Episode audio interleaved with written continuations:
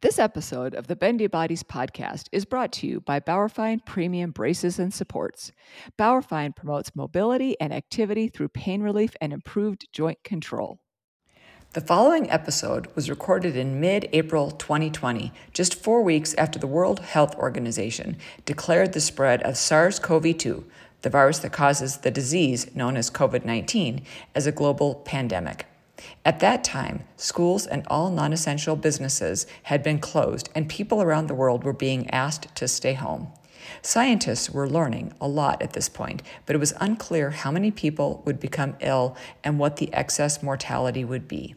Although there has been some understanding of post viral syndromes prior to the COVID pandemic, like dysautonomia following influenza, we would quickly learn that there would be serious long term effects of COVID 19 that had never before been witnessed with any other virus. Welcome to Bendy Bodies. This is your host, Dr. Linda Bluestein, here with Dr. Dwight McKee, MD, PhD, board certified in medical oncology, hematology, nutrition, and integrative and holistic medicine. Dr. McKee has completed research in both pharmacology and immunology. He has practiced complementary medicine with an emphasis in nutritional and body mind medicine. In 2008, he co authored a textbook on herb, nutrient, and drug interactions, which is now widely used in medical schools and naturopathic colleges. He also works as the scientific director of Life Plus International, developing advanced nutraceutical formulations with an emphasis on support of the immune system, regulation of the cell cycle, and DNA protection. Dr. McKee spent two years doing immunology research at the Scripps Research Institute in La Jolla, California, and recently co authored a peer reviewed article with colleagues in Germany titled Candidate Drugs Against SARS CoV 2 and COVID 19. I hope you will enjoy this scientific and sometimes geeky conversation filled with practical information for boosting immunity. As always, consult with your own healthcare team prior to making any changes to your treatment protocol.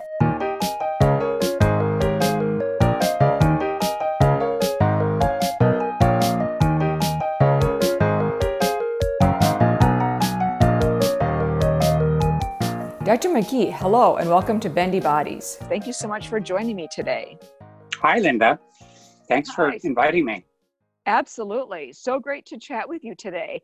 Um, so, we're going to talk mostly about COVID 19 and, in particular, how it affects the uh, bendy population that you and I know quite a bit about, and uh, definitely that's how you and I met. So, yeah, I know you have uh, quite a bit of expertise in immunology and hematology, and I'm just super eager to get uh, your thoughts on this.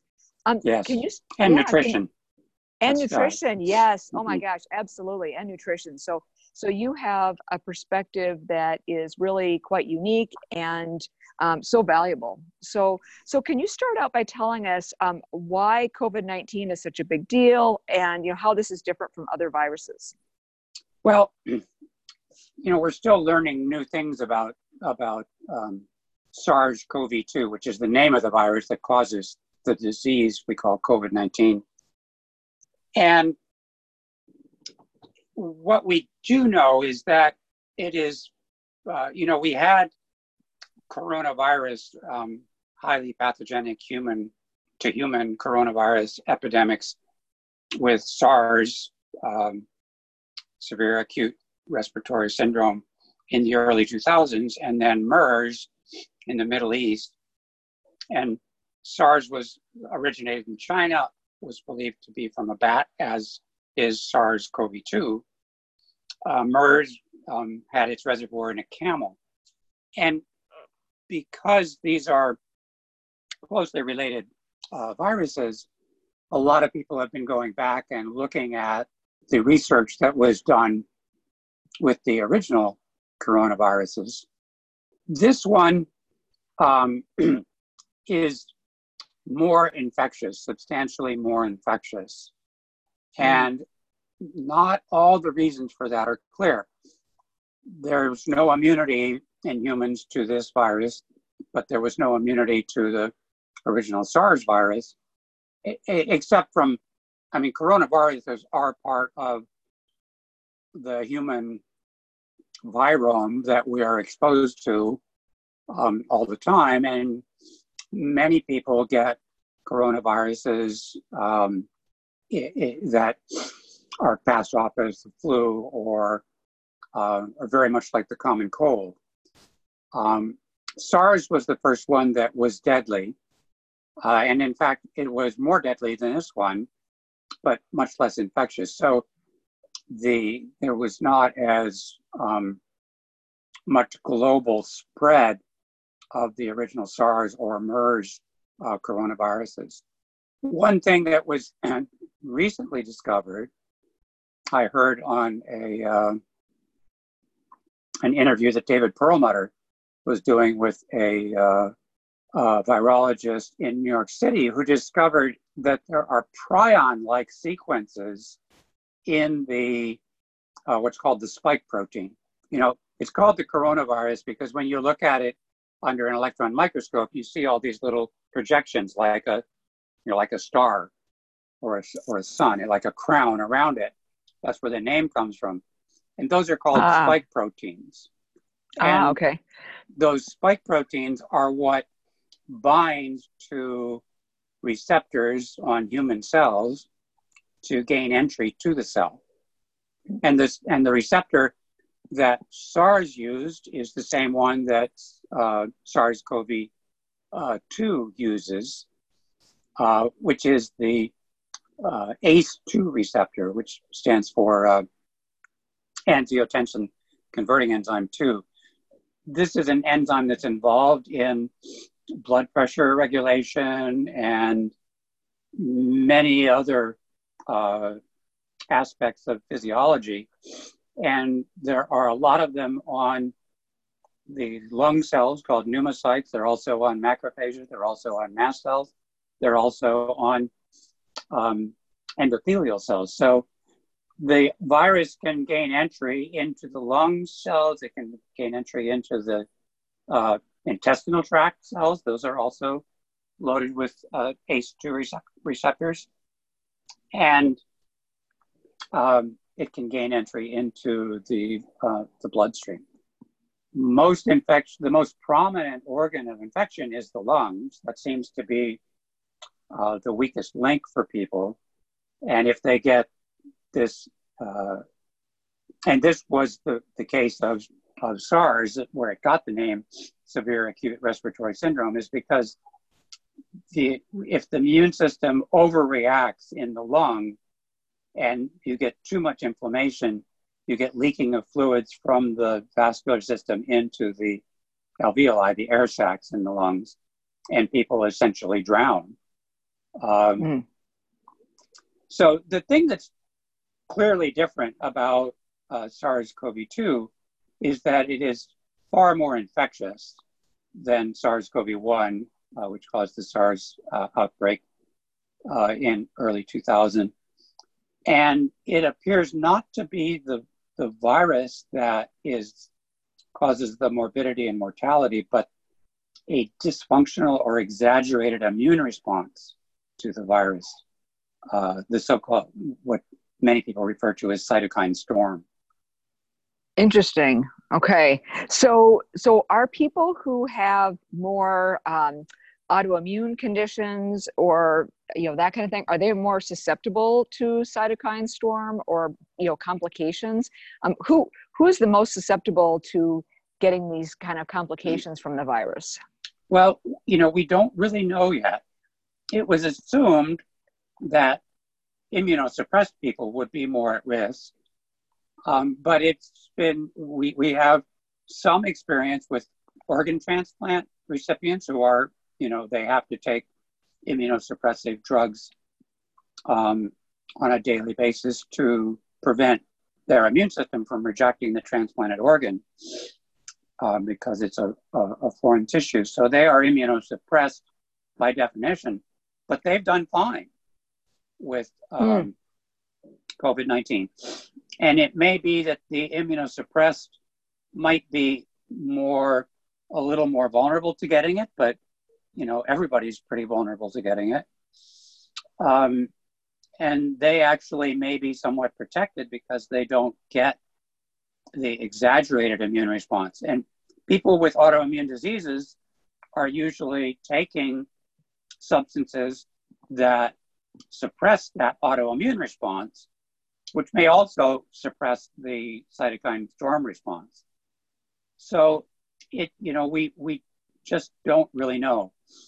We do know that people at risk are the elderly, and there's a a, a pretty big difference between over 70 and over 80. Um, the mortality risk with SARS over 80 goes up to about 10%. But I should say that mortality risk is also unknown. And it's very inflated because our ability to test the general population has been quite limited. So we know all of the cases that die, we they're all documented to be COVID-19 cases that died. So that's the numerator, but we have no idea of the denominator. And as countries have begun sure. to sc- screen for antibodies, they're finding out people have been exposed and are immune who never had any symptoms or very mild symptoms that they didn't they, they would have never thought to go in and, and be tested because they didn't have fever, fatigue, you know, headache, dry cough, uh, the typical symptoms associated with it. So until we have population-wide testing, uh, the uh, the mortality rate is going to appear much higher than it actually is. And one is the, the many people are predicting that globally 60 to 70 percent of the of the population of the seven and a half billion people on the planet are going to get infected with this over the next year or so. Um, but the one little experiment that we have that argues that it might be quite a bit lower was the uh, Princess cruise ship, in which there was an outbreak, and 20% of the people on board, including the crew and the passengers, 20% were infected. And there was a 1% mortality. And this was, you know, people in their 60s, 70s, and 80s primarily. It uh, tends to be an elderly population on cruise ships. Sure. Th- that's that's really interesting. What do you have any um, theories as to the discrepancy there? Because you know, twenty percent, uh, you know, getting this versus 60 to 70 and i've seen those 60 to 70 percent you know figures also um, is you know quite a quite a significant difference. And um, that that's pretty fascinating. And do you have any theories about that?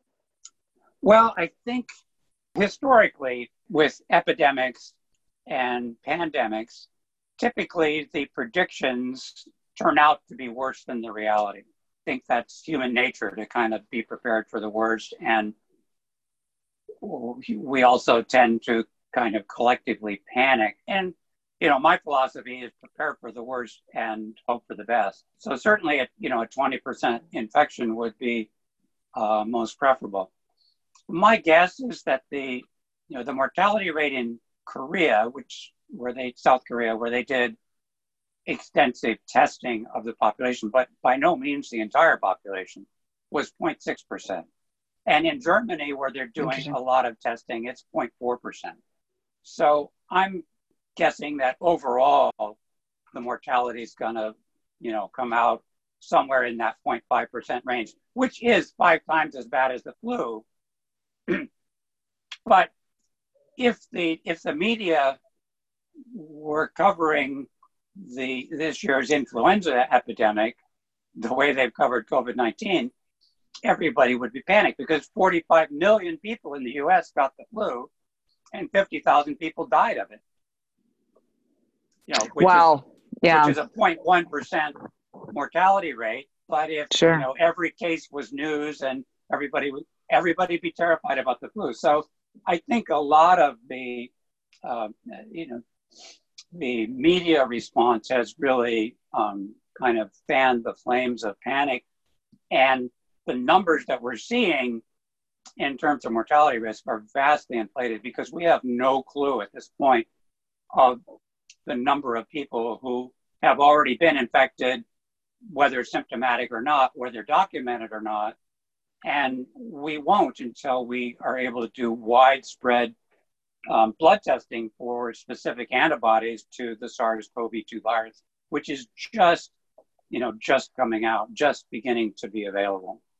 Sure. And I think that part of the, uh, you know, really scary thing for people is the stories that we hear about, you know, these young, healthy people who supposedly had no medical problems and and got this and then and then died.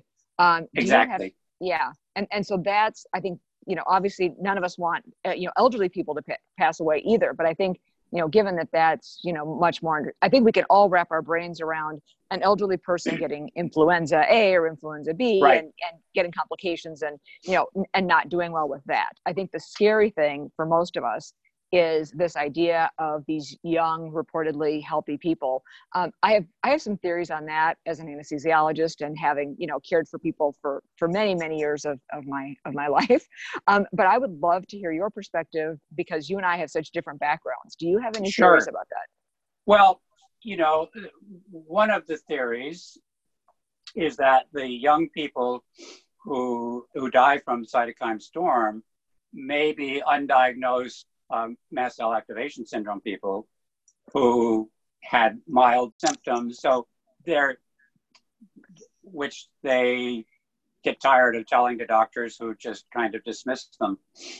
Um, so they come up with a, a, a medical history uh, that's quote unquote unremarkable. You know, this is a, a theory that Dr. Afrin, who leads our mast cell activation syndrome group, has has uh, put forward. Another, another theory that I have because of my focus on nutrition is that many young people today who are quote unquote healthy um, tend to, you know, consume the industrialized food that is available, and they have many micronutrient deficiencies. They they have an insufficient level of zinc, they have insufficient levels of vitamin D. They may, uh, if, if they don't take multivitamins, they will have insufficient levels of vitamin A. And we know from the, the, the flu data that people who have uh, blood levels of 25 hydroxy vitamin D, the storage form of, of vitamin D over 40 nanograms per mil, have a, a significantly lower incidence of influenza than do people with levels below 30. 30 is considered normal, but it was determined on what's very likely a vitamin D deficient population. Uh, so 30 is maybe average, but not normal. If you look at free living humans um, who are outside all day and not using sunscreen, typical 25 hydroxy vitamin D levels, whether it's the lifeguards in San Diego that have been studied or uh, people in sub-Saharan Africa, they tend to have 25 hydroxy vitamin D levels in the 50 to 80 nanogram per mil range. And that's probably, you know, the healthy normal range.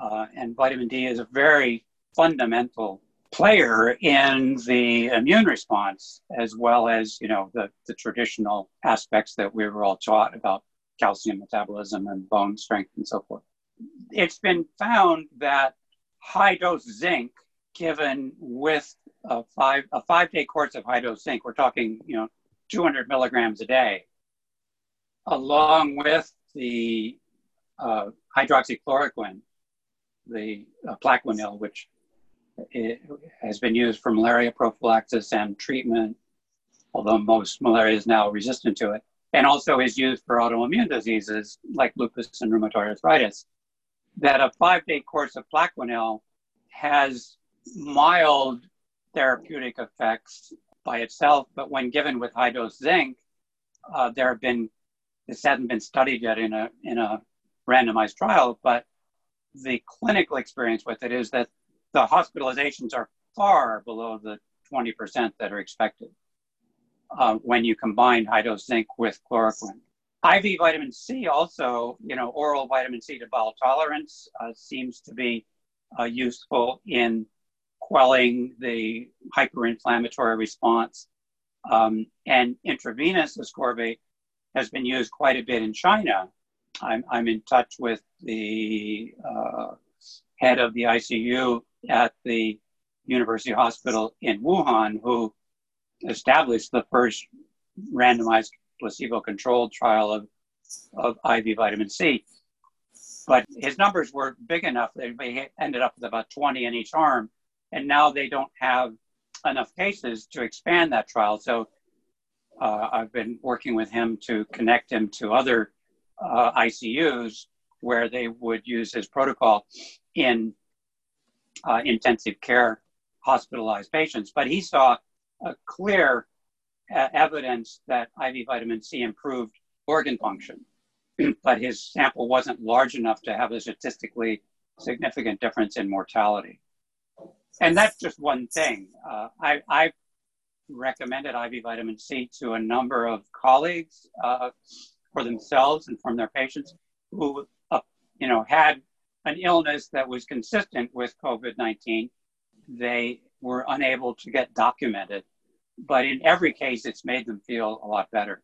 I've also uh, recommended, and this is something I've used for over a decade with many types of viral infections, which is a three day pulse of high dose vitamin D and high dose vitamin A, about 50,000 units of each per day for three days, uh, along with vitamin C to bowel tolerance, meaning you take it, you know, may, maybe start with 500 milligrams every two hours and gradually increase until there's a, a, a mild laxative effect, but you're not having diarrhea because that's the limiting factor with oral vitamin C is is the laxative effect that it has beyond a, a certain point. But in every case with COVID 19 consistent symptoms, people have gotten significantly better.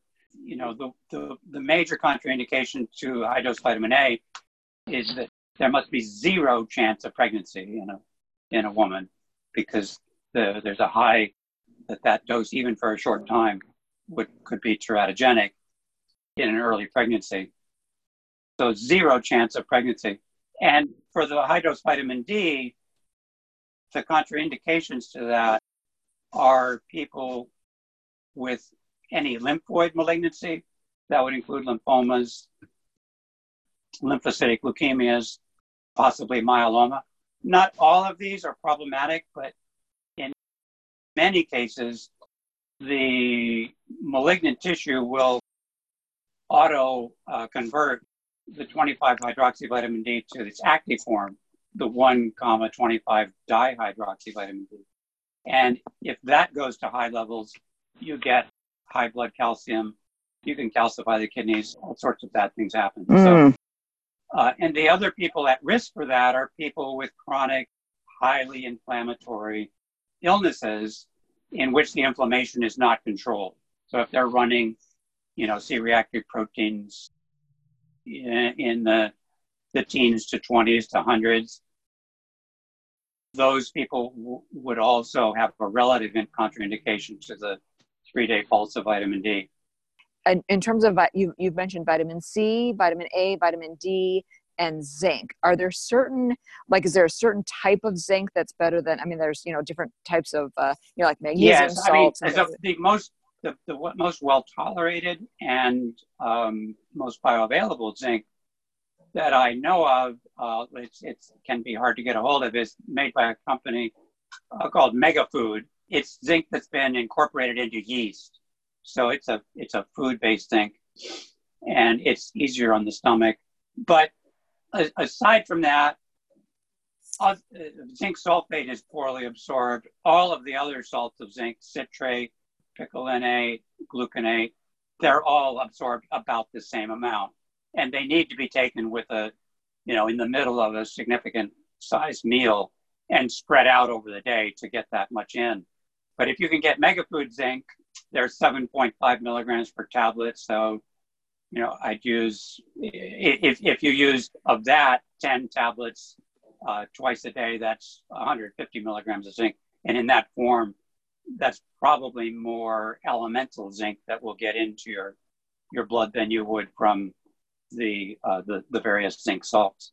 The other class of nutrients that are very important in um, stabilizing the inflammatory effect of the virus on the immune system are uh, the flavonoids.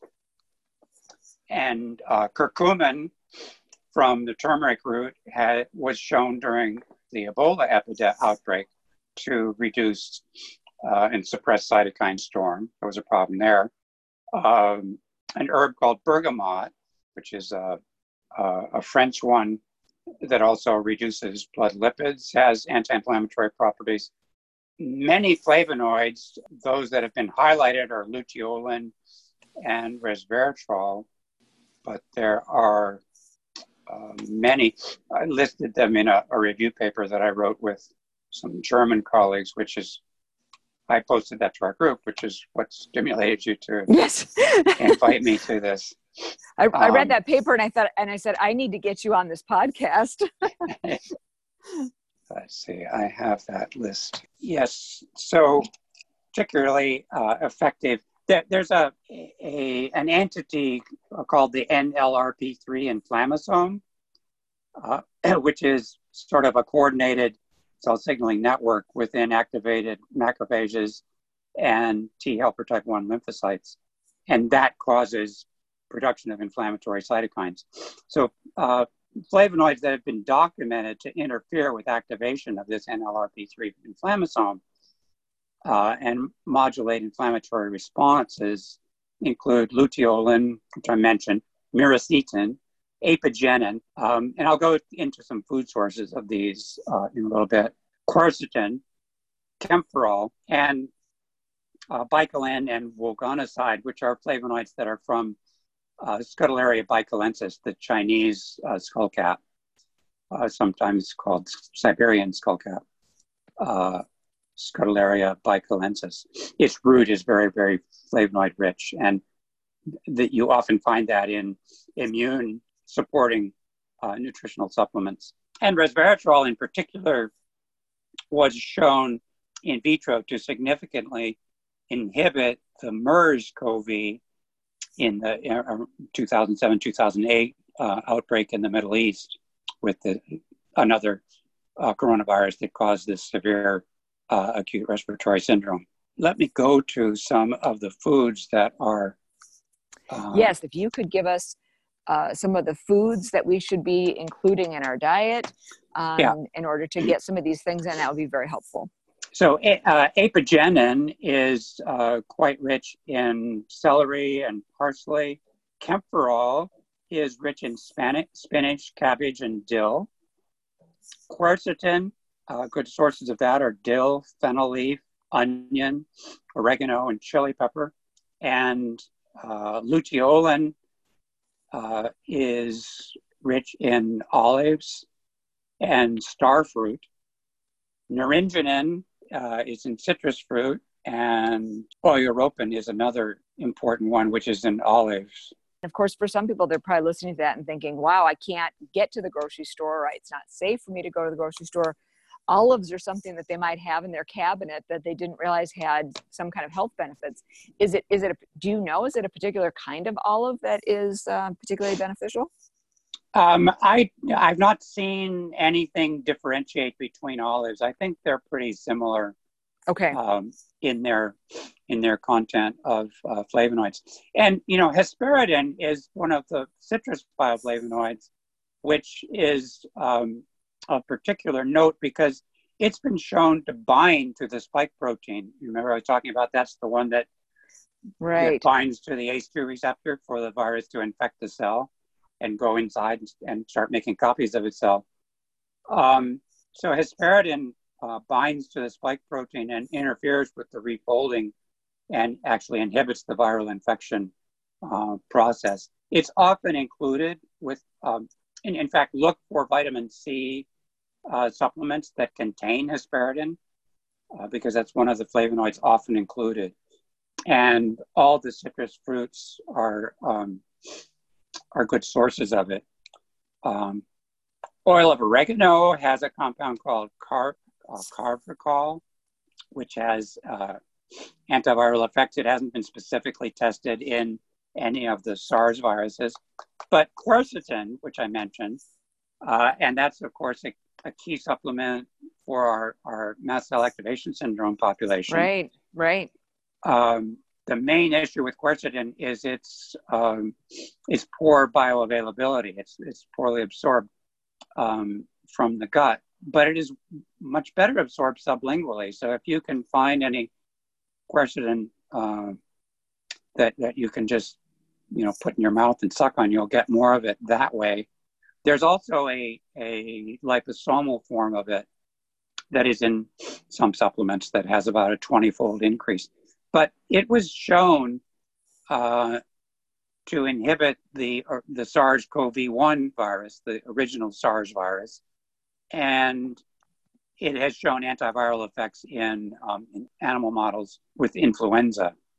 So I have a question about the uh, quercetin. I'm wondering, could people take the capsules and open them and uh, you know put put the powder underneath their tongue? Would that absolutely, be... absolutely? Okay. It's not going to taste very good, but um, that'll work.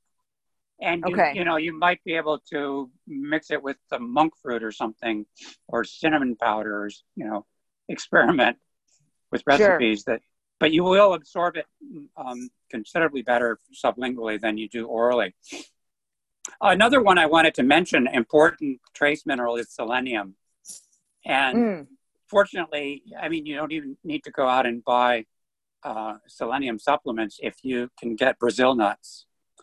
So, uh, you know, three or four Brazil nuts will give you uh, a highly effective uh, amount of selenium. One Brazil nut contains about 100 micrograms of selenium on average. So I would say, you know, if for prevention, eat two a day, and if you've got viral symptoms, you know, maybe eat 10 a day for, for a while. You know, one of the interesting things is that an early symptom in many people with COVID 19 is loss of smell and taste. Mm. And people have been speculating about well, does the virus uh, replicate in the nerve endings in the nose. But I, an equally uh, viable uh, speculation to that is that the immune response to the virus may be very, very highly zinc requiring. This being the reason that zinc is so synergistic with, you know, antiviral medications uh, in high doses. And so if the immune system just takes all your zinc, we know that a zinc deficiency uh, causes loss of sense, uh, sense of smell and taste.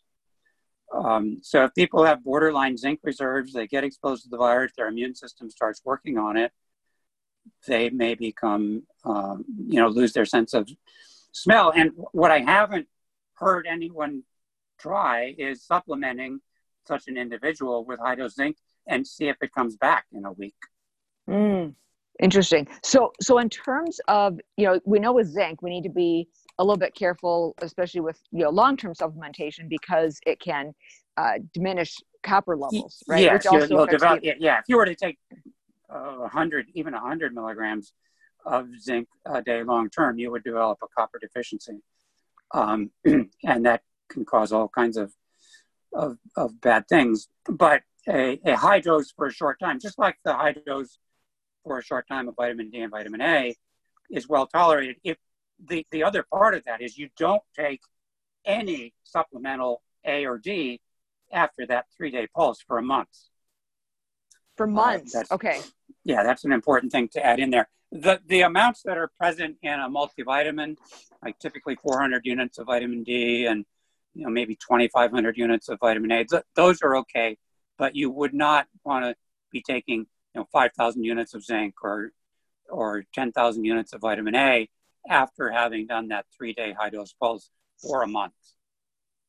Okay, and that's true for zinc, D, and A. If you've done one of those yes. high dose pulse for three yes, days if, if, for the D and exactly. A. Okay, okay, that that's really good. That's really good to know. In terms of zinc dosing that people can do for the purpose of um, prevention is there a dose of zinc that works in a large number of, of people that that they can i, I would use? say that pe- people who are are uh, in uh, socially distancing haven't been sick um, want to be in their best immunologic shape possible if and when they encounter the virus that daily intake of between 15 and um, 30 milligrams of elemental zinc. Uh, you know, it, it may say uh, 50 milligrams of zinc gluconate, but you have to look on the label for how much elemental zinc that is. So I'm talking in terms of elemental zinc uh, in the 20 to 30 milligram range. Higher if you've not taken zinc supplements, lower if you've been supplementing zinc at a, you know, a typical supplement level of, you know, seven and a half milligrams or 10 milligrams a day, something like that. Uh, long term, you don't need as much. But if the diet, unless you're eating lots of oysters, is just not very rich in zinc. Uh, the soil has been very depleted of zinc, along with many other things. And another compound that that has um, both immunomodulatory and antioxidant properties is melatonin. Ah, and yes. So Tell I, us about I think, that. I think it's a good idea for people who are waiting this out to, you know, take one to three milligrams of melatonin um, at bedtime. One of the hypotheses uh, about why children do so much better with this infection than adults is that children have much higher melatonin levels. Sure. Uh, of course, that is in the realm of speculation, and there are many, you know, there are many other aspects uh, between uh, children and adults, but children tend to get very um, mild, uh, mild symptoms with infection of this virus. If you get infected, uh, you know, I, in in my integrative cancer protocols, for many years, I was recommending Allergy Research Group's uh, melatonin, which is 20 milligrams in a little capsule. And that was based on a lot of clinical trials in, done in Italy where they used 20 milligrams. Now, that's the dose that they used. And in every trial, the melatonin group had better outcomes than the non melatonin group. So we know that it's safe to take that much. Some people uh, you know, are really kind of hung over the next day. But the best thing you can do if you get sick with COVID 19 is sleep. Right. And right. nourish yourself properly. You know, that's not, not, we need to be exercising and managing stress when we're well.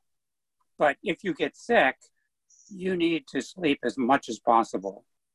And um, so I would go to a 20 milligram melatonin uh, w- with uh, viral symptoms consistent with or documented to be uh, COVID 19.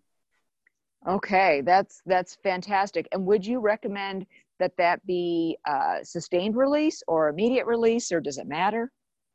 Um, I with with that kind of dose, I don't think it needs to be sustained release. With low with low doses, sustained release is much more effective in mimicking the natural pineal secretion of, of, um, of melatonin, which many older people just don't, um, don't do well. If, if your pineal gland is calcified on x-ray, which about 50% of people over 50 or, or so are, it is probably not secreting melatonin properly. And this is one of the reasons that so many older people have trouble sleeping. Uh, so I, I would mm. say for prevention, one to three milligrams time release. During infection, I would bump that up to in the range of 20 milligrams. If you have three milligram capsules, you could just take, you know, seven of them. Sure. Some people have used as high as 30 milligrams. Uh, wow. it's, it's quite safe. Okay. And okay. if it makes you groggy in the morning, stay in bed. Right. sure, sure, absolutely. And and I want to circle back to one of the supplements that you had mentioned earlier because I I, I know um, again you and I are dealing a lot with the hypermobile population and the uh, mast cell activation and and things like that. Vitamin C is something that um, I recommend all the time and we know that that's also important for connective tissue right? And so uh, is there is there one form of that over another that you would recommend? Of course it's available liposomal and as a powder and as a capsule or as a tablet. Um, is there one form of that? You had mentioned a couple of um, potential additives but is there anything that you would yeah i would i would look for one that contains um, citrus bioflavonoids okay. uh, because they're synergistic and you know when you're taking large amounts uh, the uh, the salts of ascorbic acid, sodium ascorbate, magnesium ascorbate, calcium ascorbate, those are going to be better tolerated than the ascorbic acid in terms of the, the gut response. So if you're going to take vitamin C to bowel tolerance, you probably want to take one that contains the, that's also sometimes called buffered uh, vitamin C. It means they're using the mineral salt of the ascorbic acid. There's another uh, uh, supplement I want to want to mention, N-acetylcysteine. ah, yes. Very important in health, especially during infection.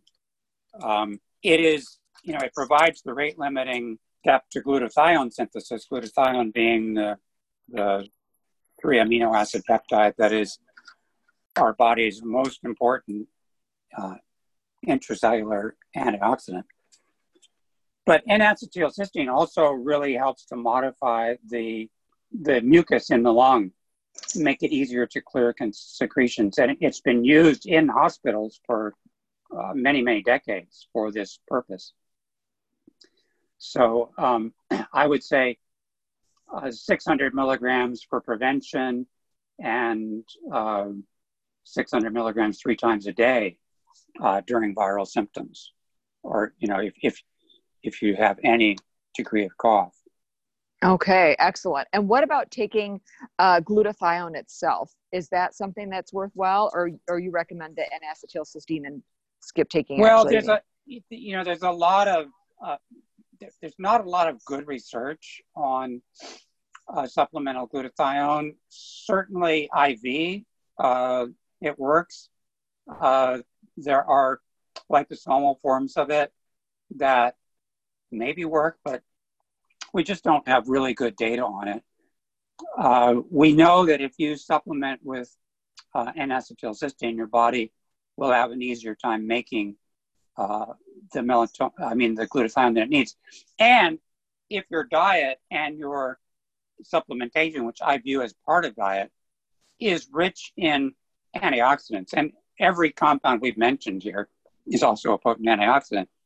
Sure. Then it's easier for the for the body to uh, recycle the glutathione into its active form.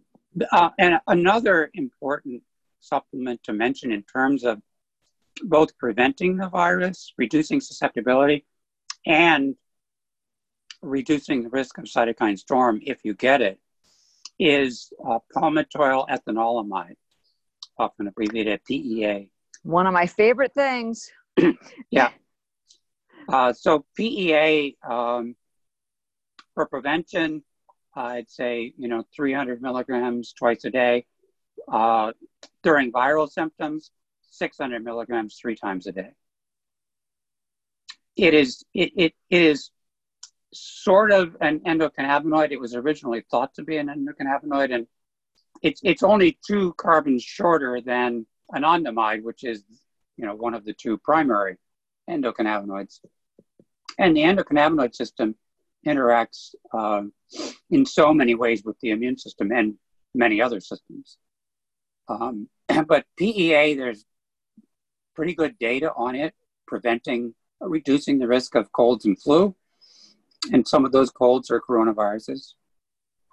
And uh, also very good for stabilizing the uh, inflammatory response to reduce the risk of a cytokine storm. That's that's great to to know. And um, in terms of options for for that, um, I know that there is a liposomal uh, form that I have. I, actually, I take it, and I've recommended it to quite a few patients. Um, is that something that you think is beneficial? I know we've talked about liposomal forms of some other things. Okay. I do. And for the liposomal form, I'd say, you know, 200 milligrams is worth 600 milligrams of the non liposomal. Okay. 200 milligrams of the liposomal equals 600 milligrams of the non liposomal. Mm-hmm. Okay. Excellent. There, there, there are some fairly good data on that. And, you know, elderberry is a, a long time used antiviral herb. And uh, recently there's been a lot of fear about it because there was, you know, there was some in vitro studies done in the early 2000s that showed that in tissue culture with macrophages and, and T cells, it stimulated inflammatory cytokines, and you know to about four to six fold. And people have looked at that and said, "Oh, you shouldn't take elderberry because it could cause cytokine storm." Well, a cytokine storm is you're talking about three thousand fold increase in these things, which elderberry increased in a tissue culture experiment by up to sixfold. I don't know a single herbalist who feels that there is any risk of elderberry contributing to cytokine storm. And any form of elderberry you find is derived from cooked elderberries because raw elderberries are toxic. So mm. the, the black fruit are, are cooked and then uh, kind of a syrup is derived from that. But I, I would recommend, you know, 500 milligrams of a, of a good uh, elderberry extract uh, daily. And if you can get it with the leaf and flower extract, those are the, the berry, the compounds in the berry are synergistic with the compounds in the leaf and flower. So that's mm, okay. the really preferred elderberry uh, supplement. But you know, the berry itself is is quite helpful. Okay, great. And um, in terms of these things that we've mentioned, you know, there are some people that are, you know, going to have the ability to you know get lots of these things and there's other people that are going to say wow i can only afford to buy one supplement or you know in, incorporate one food that i'm not already uh, you know doing is there is there one that's kind of uh, you know most important out of all the ones that you've mentioned so far well you know green tea is another one that i didn't mention which is easy for people to do drink a lot of green tea the flavonoids in green tea are also um, potently reduce uh, inflammation. I, I would say all of the foods that I mentioned and you know the sort of functional medicine concept of eating the rainbow of uh, colored foods red orange yellow green and blue foods uh, is a is a, a good one in general to follow because the nature's kind of marking those brightly colored um, fruits and vegetables as being a source of uh, especially important compounds. And in this case, they are uh, flavonoids such as anthocyanins and carotenoids and, and so forth. So a colorful diet. Sure. You know, if you're at home eating beans and rice, you'll survive, but it, it, it doesn't have the things in it that are going to help you if you encounter this virus. Sure. And, and and my theory, you and I didn't even discuss this before we started, but my, my theory is very similar to yours that there are people that are apparently healthy but have nutritional deficiencies and uh, therefore not as able to cope with the virus as as well. And additionally as an anesthesiologist i would have people you know that i'd be pre-oping for surgery and the, the surgeon would tell me they're healthy they have no medical problems and you go to see them and it's just that they've never been to the doctor you know? Right. So so so there's also potentially some of that where you know people just have not um, you know they might not have actually had things appropriately evaluated or like you're yeah. saying with the mass it, it, it's analogous to the four countries that have had no cases of COVID 19 because they don't have a single test kit. Right.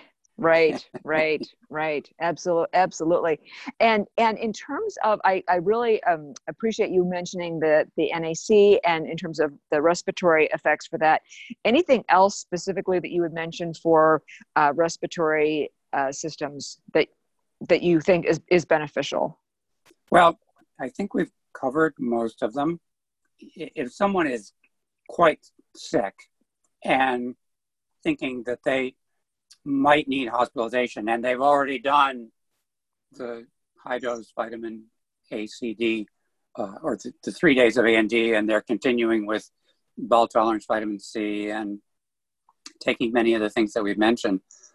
If they can get a hold of a five day course of uh, Plaquenil and combine that with high dose zinc, that would be my go to stay out of the hospital regimen. Sure, sure. Mm-hmm. With with or without a Z pack, but with a Z pack, it introduces they need to know their QT interval. Sure. Because um, if, if it's prolonged, both of those drugs prolong it, and uh, you take them together, it prolongs it a lot, and if it's already prolonged, they'd run the risk of of uh, very dangerous ventricular arrhythmias. That uh, that that makes sense. And if you can stay out of the hospital nowadays, uh, that would be a good idea. If you're in, you know, uh, quite severe distress, then you know you need to call 911 or go you know potentially go into the emergency room or, or the hospital but you know we definitely just a disclaimer be sure to call you know first because that's what they're you know wanting people to to do nowadays but right um okay okay that's that's all great information. Now getting back to our specific and uh, and, ben- and if it, also one of those stay out of the hospital therapies if you can access it somehow would be uh, iv vitamin c in the range of 20 grams. Sure. Every day or every other day. Uh, I've, I've seen that really turn people around from what looked like they were going to end up in the hospital to not. Interesting, interesting. And would you, t- w- before you do that, would you want them to have a um, six glucose D? Yes. Oh boy, phosphate Yeah, test. Okay, yeah. They, they, everyone should have a G6PD, which is an easy test to get, but maybe not in these times. Right, right. So I you mean, want to probably Quest both carry it. sure. I'm not sure what the, the- the results? time is on Okay. G6PD. Okay. okay. Some people I already it depends know. on the hospital. Some of them do it in house. Sure, sure. Um, anybody who's ever had high dose IV vitamin C, whether they were tested or not, doesn't need to be tested because if they did have G6PD deficiency, they would have hemolyzed and had serious renal pain and renal insufficiency and so forth. Sure, sure. Okay. Okay. Um, yeah, that that's uh, helpful to know. And for people who are not aware of that, you know, you don't you don't necessarily need to worry about this. This is for your for your doctor who may be potentially administering that, but you might, you know, you could mention that you've heard about this and it's something that you're interested in, but you know there's a test that potentially should be done beforehand. And it's also helpful to mention if you have had high dose vitamin C I, intravenously in the past. So, um, so that Right. that's that's really Yeah, good they, they don't need to be tested if they've had, you know, more than 10 grams IV in the past. Okay. Okay, very good. And um, getting back to our, our bendy population that, you know, has, um, they might have EDS or, you know, another hypermobility disorder. They may or may not have um, dysautonomia or dysfunction of the autonomic nervous system and or, you know, mast cell activation syndrome. So they have um, abnormal uh, mast cell granulation and that kind of thing. Are there certain, any certain precautions that they should take? Should they be changing the medication regimen that they're on? Especially, I guess I'm specifically asking about the people with mast cell activation syndrome. Well, I think it would be very important um, for them to stay on all of their mast cell uh, medications and be sure that they, uh, you know, that they take them with them if they go to the hospital, because the hospital may or may not take them seriously about, oh, I need antihistamines, and and um, you know they may not have cromolyn, so they should have, you know, they should have a kind of a two week supply of their all their mast cell medications and uh, supplements ready to go in case they do need to go to the hospital. And the patient should take it with them because their family may not be allowed to visit them. If they test positive, they get put in isolation. Sure. And if they have, if they take that with them, then they can take them whenever the the nurse is not in the room, which is probably a lot of the time uh, these days. I, I would have no compunctions about telling them to just take their mast cell medications um, off the record, or they could tell the doctor, you know, hey, I have mast cell activation syndrome, and I, I take these things. I brought them with me. Um, they don't interact with anything, because if they, if you know, a, a mast cell patient on uh, under good control may actually have some advantages over a, a non-mast cell patient, or certainly an undiagnosed and untreated mast cell patient. And that's what it may well be. Some of these young people who have died of cytokine storm may have been um, undiagnosed mast cell patients. Uh, Larry Afrin has noted that the incidence of cytokine storm uh, is about 15%, and the incidence of mast cell activation syndrome in the population is about 15%. And the vast majority of those are undiagnosed and untreated. Sure. And, and with that 15%, is that 15% of people who have serious illness with this? It's, it's 15% of cases. It's just 15%, 15% of, cases? documented okay. cases. So okay. it's, you know, it's, it's probably lower because we're very, very far away from knowing the denominator in this, uh, in this pandemic, especially in this country. Sure, sure, and and and I would add too for the people that are on uh, medications for mast cell activation syndrome, some of their medications are compounded because they can't have the quote unquote inactive ingredients or, or excipients, exactly. and and so if they go to the hospital and they just get, you know, uh, they they might say, oh, I'm already taking you know, uh, some some antihistamine, but maybe they right, can't they get tolerate. it from the hospital pharmacy and yeah, react to it. Yeah, exactly. Yeah. So yeah. that's why I'm saying they should have a two week pack of their stuff put aside, ready to go with them to the hospital if they uh, if, if that need would ever arise. Sure, sure. That's uh, I think that's very very very good advice. Um, okay, and there's a couple of other things that I wanted to ask about that um, were have been out there in the in the media and i'm just you know and or i've seen some some articles about this and i imagine other people have as well and with your expertise it would be very interesting to hear what you think about blood types the yeah. um, data about yeah. blood type yeah vitamin a, uh, type a seems to do less well right, uh, right. o seems to do better this is probably related to lectins in ways that we don't understand because lectins are what are the determinants of the blood group antigens. And there also there are lectins that are antiviral. Uh, for instance, the um, the nettle root, Urtica dioica, which is commonly used in prostate supplements. It contains a, uh, a lectin, which is very potent in vitro and in animal models against SARS-CoV-2. And so, you know, another thing people might consider for their zinc uh, supply would be a, you know, a prostate support supplement that has the uh, Urtica dioica root extract in it, as well as the zinc. So there's probably some interaction between the lectins of the blood group with either the virus or with the immune response to the virus uh, that uh, that is um, significant, and the the lectins that um, generate blood type A may interfere somehow in that response where O doesn't have them. And I, I don't remember whether AB, the AB type, where it fell on the, the curve. I know A was worse and O was better. That's all and, I remember seeing too. Yeah, I don't remember saying anything yeah. about AB. Yeah. Yeah. And I don't think the RH factor has been uh, found to make any difference.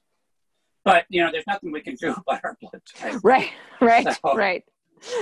But there's a lot right. we can do about our nutritional preparedness for this and lead a health enhancing lifestyle right now when people don't have to work. Um, you know, people don't have to stay inside; they just have to stay out of public places. So I encourage people to go out and walk, you know, we have we have a, a five acre property in in Northern California with a lot of uh, part of it is forested and we're surrounded by forests. And I was out in the world for three weeks in Florida during the time it was on its way to being a hotspot.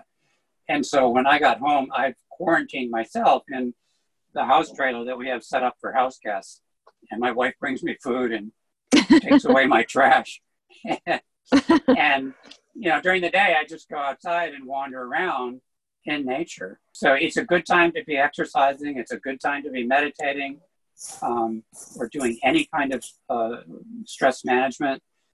And it it's not a great time to have the news on 24 7 because right the news is is the, the news generates stress um, i mean it's good to check in every now and then and, you know, and just see where it is. But in terms of of what you um, might consume, from the TV, my my suggestion, or, or your or uh, or the web, my suggestion are things that make you laugh, because we know mm. that laughter is particularly um, powerful in moving the lymphatic system and in supporting the immune system and uh, negating the effects of stress. So I'd say watch stuff that makes you laugh and spend time in nature, eat well, start a garden, even if it's even if it's little pots on your on your your balcony of your apartment, and you know get get the best food that you can. I, I, love that you particularly used the word consume when you were referring to the news because I feel like we should view it that way that it's that it's like putting something in our bodies that mm-hmm. that really is quite toxic. And like you said yeah, you can't unsee it. You can't unhear it. no you can't. You can't. And and the media the media is all about uh, you know just trying to sell you something. And it's no longer about you know objective information. And obviously well, there's lots yeah of, they're looking for what's sensational. That's correct. what, that's what puts eyes on their channel right and, right. and, and but everything that's sensational is stressful. Right right right. Absolutely. So so, so I, I really like that because in addition to pointing out things that we should be doing i did want to make sure to cover things that we should not be doing. So watching watching the news i mean you know more than kind of maybe checking the web briefly just to see hey is there something else that i you know should be doing? But uh, but otherwise a very very limited amount of that. Is are there other things that people should av- avoid doing? I mean i, I would avoid over exercising um, okay. you know not this is not the time to be training for a marathon or a triathlon because those you know there's a there's a bell-shaped curve with exercise and the immune response. So stay in that sweet spot, which is 15 to 2,500 kilocalories per week, and do things that you love doing. You know, might be okay. puttering around your garden, or, but yeah, do do things that make you happy. Watch things that make you laugh. Uh, be outside as much as you can, and eat as well as you can, and and supplement as well as you can. What about alcohol? Any thoughts about that? I would avoid alcohol right now. Okay. Completely? Um, you, you know, there's some data that in terms of heart health, a little bit of alcohol may be better than none, but in terms of the immune system, I, I, I don't think that regular consumption of alcohol is um, is going to be good for that. Use, you know, buy Everclear and pour it on baby wipes and use that to wipe down everything you get from the store. That's the way we use alcohol. Sure, sure, right. Yeah, that's a that's a good good plan. I like that plan. Yeah, because you can't okay. buy you know isopropyl alcohol in the stores anymore, but right. Can, most liquor stores you can get you know 160 to 180 proof um, alcohol, and you you can't get sterilizing wipes, but you can get you know baby wipes and just kind of wring them out and then uh, fill the uh, fill them with alcohol and let them soak that up. That is a great tip. I love that. Okay, mm-hmm. I'm adding that to my list of notes here. Okay, yeah because you're right there's there, those are some of the things that you can't get in the store um, and and all these tips are fabulous and great but if we don't do the basic things too like washing our hands and wiping down right. surfaces and you know that then then the rest of the stuff is not going to you know really uh, be very helpful so okay wonderful is there anything else that i should have asked you and can you also let people know where they can find out more information about you and the work that you're doing well, I, I, I kind of hide from the world. uh, That's okay I, too. That's okay. I, um, yeah, my my uh, interest in mast cell activation syndrome was the realization that um, my son, who was exposed to toxic mold and developed chronic fatigue, has mast cell activation syndrome, which you know because I presented his case at our the meeting where we met. Right. Um, but I don't, you know, I, I I do consulting for uh, research. I formulate for a nutraceutical company. I consult with other doctors and about integrative cancer care, but I, I don't have a website. And aside from doing interviews, I'm in the a, a low profile sure. stage of my career. That's okay. That's okay. Well, I'm so grateful to you for for doing this interview with me. This has been such great information, and um, there's been so many uh, people who have asked, been asking questions. What what should I do? I have like you said, either I suspect that I have mast cell activation syndrome, or I do have it. Um, I do have EDS, dysautonomia, any you know any of those things. So this is just going to be so so helpful. So I, am so grateful to you for for taking the time to chat with me today. Oh, you're more than welcome, Linda. My pleasure. Well, great. Well, you all have been listening to Bendy Bodies with the Hypermobility MD. Today, my guest has been Dr. Dwight McKee, board certified physician in medical oncology, hematology, nutrition, and integrative and holistic medicine. And thank you so much again, Dr. McKee. Thank you, Linda. Take care. Okay, you too. Please go to bendybodies.org for links to all the episodes and to access the show notes. If you enjoyed this podcast, please share, leave a review, and consider rating us five stars. Don't forget to subscribe so you will be notified of all new episodes. Feedback is greatly appreciated and can be emailed to bendybodiespodcast at gmail.com. Go to hypermobilitymd.com to sign up for my newsletter. Thank you to Rhett Gill for production and sound editing, to Andrew Savino for composing our original music, and to Jennifer Arsenault for designing the Bendy Bodies website and cover artwork. This podcast is for informational purposes only and is not a substitute for medical advice. Please see your own medical team prior to making any changes to your health care. Thanks for tuning in, and we'll see you next time on Bendy Bodies with the Hypermobility MD.